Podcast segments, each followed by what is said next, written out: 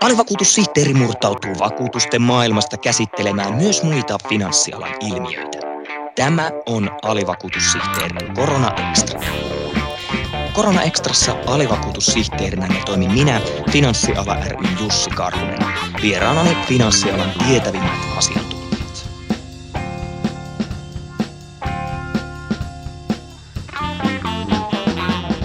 Tässä jaksossa alivakuutussihteeri palaa juurilleen. Mennään oikein vakuuttamisen syvään päähän ja henkivakuutuksiin. Tällä kertaa vieraana on kaksi henkivakuutuksen todellista asiantuntijaa. Johtaja Kari Vileen Henkifenniasta, tervetuloa. Kiitoksia. Ja toimitusjohtaja Timo Laitinen henkivakuutusyhtiö Kalevasta. Kiitos, kiitos. Osa suomalaisista on koronan vuoksi pelännyt henkensä edestä viimeisten kuukausien aikana. Miten tämä on vaikuttanut henkivakuutusten myyntiin? Aloitetaan Timosta ja Kalevasta. Henkivakuutusten myynti ja erityisesti asiakkaiden aktiivinen ostaminen on tänä keväänä ollut selkeästi suurempaa kuin aikaisemmin. Yksi havainto on se, että kun pandemia ja sen uutisointi käynnistyi, suomalaiset aloitti aktiivisen varautumisen ja erityisesti verkkokaupan kautta tehdyt ostot ovat kasvaneet. Ja se kertoo siitä, että suomalaiset on itse tunnistaneet riskin ja, ja lähteneet varautumaan. Miltä tämä on Fenniassa näyttänyt, Kari Viljen? Joo, kyllä mun on nyt ihan kompattava Timo tässä asiassa, että ihan samoja havaintoja meilläkin, että, että henkivakuutuskappaleet, jos kappaleissa mitataan, niin on usea, useamman kymmenen prosentin kasvussa ja nimenomaan juuri toi verkon kautta ostetuissa vakuutuksissa tullut kasvu, kun se viestii nimenomaan sitä, että asiakas on itse niin kuin tajunnut sen oman tilanteensa ja tarpeensa ja, ja lähtenyt ostohousut jalassa verkon kautta hankkiin tätä vakuutusta, niin mun mielestä se nimenomaan konkretisoi tämän, että ihmiset on tajunneet tilanteen vakavuuden ja toimivat sen mukaan. Onko tämä vallitseva tilanne vaikuttanut henkivakuutusten myöntämiseen? Eli jos on jo sairastunut koronaan, niin vakuutusta ei taida saada, vai miten se on, Kari? Joo, kyllä, jos, jos sinulla on todettu koronavirus, niin et sitä sillä juuri samaisella hetkellä tietenkään niin kuin saa. Kyllä se vastuuvalinta ohjaa siihen, että vääjäämättä tulee semmoinen kuuden kuukauden karenssi, jonka jälkeen sitten tilannetta arvioidaan uudelleen terveysselvityksiin on tullut myös kysymyksiä, että onko sinulla aihetta uskoa, että olet altistunut tälle koronavirukselle tai onko, onko esimerkiksi lääkärin tai jonkun terveydenhoitoalan tahot määrännyt sinut karanteeniin, niin nämä on kaikki sellaisia tekijöitä, jotka niin kuin lykkää sitä päätöstä. Tässä jälkimmäisessä tapauksessa nyt ei puhuta puolen vuoden lykkäyksistä, vaan se on, ehkä puhutaan sen neljän viikon lykkäyksistä, jonka aikana sitten tai jonka jälkeen tilanne arvioidaan uudelleen. Että ehkä selkein tapaus on se, että sinulla on todettu virus, niin se ei tee lopullista hylkyä, mutta se siirtää sen vakuutuksen saantia sitten pidemmälle.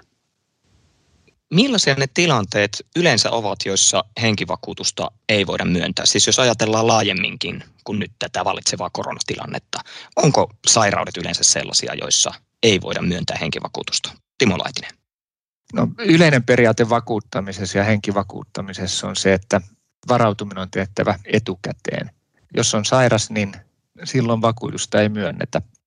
Mutta se, se on tärkeää tietää, että kukin vakuutusyhtiö päättää itse, minkälaisia riskejä vakuuttavat. Ja silloin kun on se vakuutusten myöntämisen tilanne yhdessä asiakkaan kanssa, nämä riskit käydään läpi niin sanotulla terveysselvityksellä – ja sitten siitä yhtiöstä ja riskiarvosta liippuen vakuutus joko myönnetään, mikä on useimmiten se tilanne, tai vaihtoehtoisesti voi olla, että vakuutus myönnetään, mutta hinta on suuremman riskin vuoksi korkeampi. Ja sitten on tietysti mahdollista, että asiakas on sairastanut sairauden toipunut siitä. Ja kuten Kari tuossa mainitsi, niin silloin, silloin sitten tarkkaillaan, että siitä sairastumisesta on kuitenkin niin kuin selkeästi toivottu ja on mahdollisesti joku tämmöinen karanteeniaika, jonka jälkeen sitten vakuutus saattaa olla myönnettävissä. Vakavissa sairauksissa on pitkä ja niin kuin koronasta, jossa puhuttiin, niin saattaa olla vähän lyhyempi. Mutta kuten mainitsin, niin riskienvalinnan kriteerit on yhtiökohtaisia. Suomessa nämä kuoleluvut on kuitenkin pysyneet kansainvälisesti vertaille hyvin alhaisina. Mutta onko Timo Laitinen millainen tilanne maailmalla, jossa kuoliluvut ovat huomattavasti paljon korkeammat? Ovatko henkivakuuttajat joutuneet jo joissain maissa pulaan koronan vuoksi? No vielä ei ole eksaktia tietoa saatavilla, mutta mitään hälyttäviä signaaleja ei ole noussut esiin. Merkittävimmin tämä kevään pandemia vaikuttaa tietysti kasvaneina kuolintapauksina, mutta tietysti toinen osa toimintaa on sijoitustoiminta ja sijoitusmarkkinan heilahtelut vaikuttaa henkiyhtiöihin. No, markkina on nyt jyrkän laskun jälkeen pikkuhiljaa toipunut. Se, mikä on kiinnostavaa, on, että, että sama ilmiö, mistä puhuttiin Suomessa, niin on näkynyt kansainvälisesti. Henkivakuutusten kysyntä on kasvanut. Tuota, itse asiassa tärkeä asia tässä on se, että pandemian tapaiset tilanteet, jossa kuolintapausten määrä kasvaa merkittävästi, on tilanteet, jotka henkivakuutusyhtiön pitää omassa toiminnan suunnittelussa, varautumisessa, riskienhallinnassa ottaa jo etukäteen esiin ja varautua siihen itse tai jälleen vakuuttajan kanssa. Tuota, reilu vuosi sitten kävin keskustelua yhden ison kansainvälisen jälleenvakuutusbrokerin kanssa. Ja aiheena oli merkittävimmät henkivakuutukseen liittyvät riskit. Ja kyllä siinäkin keskustelussa tuli esiin se, että henkivakuutuksessa suurin globaali riski on pandemia. Esimerkiksi tämä yhteistyökumppani, jonka kanssa keskusteltiin, niin kertoi siitä, että kuinka he on mallintanut pandemioita aikaisemmin. Niitähän kuitenkin sitten on säännöllisesti tässä sadankin vuoden aikana ollut. Ja niiden perusteella sitten mallintanut sitä, että minkälaisia tulevat saattaisi olla. Esimerkiksi hyvin tarkasti on käyty läpi sitä, että miten ne tulevat pandemiat saattaisi nykymaailmassa levitä esimerkiksi tämmöisten niin sanottujen hotspottien kautta, joita voi olla vaikka lentokentät. Siellä on paljon matkustajia, jotka tulee ja menee. Ja silloin pystytään mallintamaan, että jos jotkut ovat sairastuneet ja tarttuvuus on sitä ja tätä, niin kuinka sieltä sitten leviää eri puolille maailmaa. Ja tämän tyyppinen tieto ja informaatio on sitä, mitä henkivakuusyhtiöllä on käytettävissä, jolla he varautuu sitten myös tämmöisiin pandemian tyyppisiin tilanteisiin. Me tiedetään, että niitä tulee, mutta me ei tiedetä ajankohtaa ja tarkkaa muotoa, mutta niihin on varauduttava. Mut mun arvio tällä hetkellä on, että henkivakuusyhtiöt noin yleisesti myös kansainvälisesti – tulee selviämään kohtuullisesti ja pystyy hoitaa näistä kuolemantapauksista aiheutuneet vastuunsa. Tärkeää on tietysti se, että tilanne ei ole vielä ohi. Me ei tiedetä syksyn uudesta aallosta, mutta siihenkin meidän täytyy nyt varautua. Mennään järjestelmätasolta tuonne kuluttajan arkeen. Kari Vileniltä kysyisin, että kun Fenian asiakkaina on paljon yrittäjiä, niin millaisia asioita yrittäjän on tässä tilanteessa otettava huomioon, kun miettii omaa henkivakuutusturvaansa ja jos vaikka vertaa sitä yrittäjän tilannetta palkansaajaan? Yrittäjän näkökulmasta siihen tulee niin kuin uusi ulottuvuus, että puhutaan koronajaksosta tai ajasta tai ihan normaalista tilanteesta, niin asetelma on sama. Eli yrittäjän pitää ajatella niin kuin omaa rooliansa sen niin kuin yksityishenkilön yksityistalouden kautta, jota kautta hänelle syntyy kenties tietynlaista henkivakuutustarvetta, mutta sitten siihen tulee se toinen ulottuvuus, eli se yritys ja sillä puolella tapahtuvat vastuut ja velvollisuudet. Ja kun yrittäjä miettii sitä tarvetta ja miten sitä hahmotellaan, niin varmasti tulee sellaisia tekijöitä, että, että kuka jatkaa sitä yritystä sen jälkeen, kun hänestä on kenties aika jättänyt ja kuka sen yrityksen omistaa, meneekö se perikunnalle vai pankille vai jos on osakeyhtiön muotoisesta yrityksestä kysymys ja siellä on vaikka kaksi 50 prosentin osuuksilla olevaa yrittäjää, niin miten he ovat keskenään sitten sopineet sen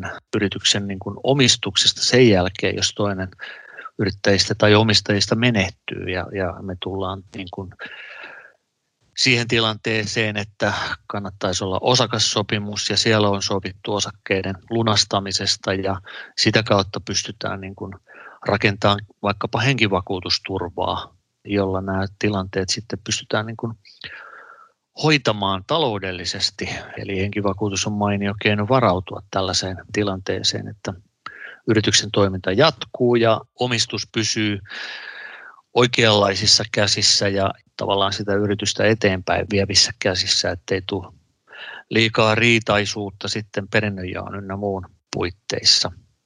Eli yrittäjä kun miettii asioita, niin hän on hahmotettava näitä kahta puolta, niin kuin yksityishenkilön vastuita ja vastuita yrittäjän näkökulmasta.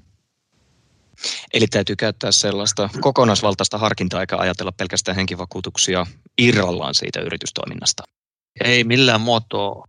Henkivakuutukset on kuitenkin keskeinen osa sen yrittäjän omaa henkilökohtaista vakuutusturvaansa ja joskus vuosia sitten tehtiin Suomen yrittäjien kanssa tutkimusta niin kuin yrittäjää ja yritystoimintaan kohdistuvista riskeistä ja kyllä sen tutkimuksen lopputuloksena päädyttiin siihen, että yrittäjä on sen yrityksensä suurin riski ja nimenomaan juuri tästä niin kuin henkilönäkökulmasta ja hänen vahvasta roolistaan niin kuin siinä yrityksessä. Ja tietysti kun puhutaan vielä yrityksen vakuuttamistarpeista, niin jos katsotaan sitten sen yrittäjän niin kuin ohi, hänellä saattaa olla kuitenkin yksi tai kaksi tai joukko avainhenkilöitä, joiden panos on sen yrityksen tulevaisuuteen ihan keskeinen ja merkittävä, niin kyllä yrittäjän kannattaa myös miettiä sitä asiaa tästäkin näkökulmasta, että jos jonkun avainhenkilön panos menetetään siinä yrityksessä, niin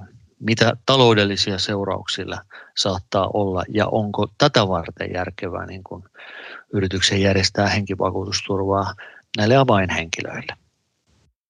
Te molemmat sanoitte, että henkivakuutusten ottaminen on nyt ollut kovassa nousussa koronan vuoksi, mutta jos tätä katsotaan hieman pitemmällä tähtäimellä, niin millainen on ollut suomalaisten into vakuuttaa omaa henkeään nyt ja viime vuosikymmeninä? Timo Laitinen. Lähtökohtaisesti, vaikka nyt eletäänkin vähän poikkeusaikoina, niin Suomi on hyvä ja turvallinen maa elää. Ja tänne on rakennettu laaja toimiva verkosto niiden tilanteiden varalle, muun muassa jos perhehuoltajalle tai jäsenelle sattuu jotakin. Mutta tämähän ei ole itsestäänselvä asia. Kun mennään sinne joitakin kymmeniä vuosia taaksepäin, niin silloin jokaisen piti pitää huolen itsestään ja läheisistään niin kuin parhaiten pysty. Ja silloin henkivakuuksen tarve oli välttämätön toimeentulolle. Ihmisillä ei välttämättä ollut mitään muuta toimeentulon lähdettä, jos se tulontuoja perheestä menehtyi. Nykyisin yhteiskunta tarjoaa paljon laajemman tuen. Kukaan ei varmasti jää ilman kattoa tai ruokaa.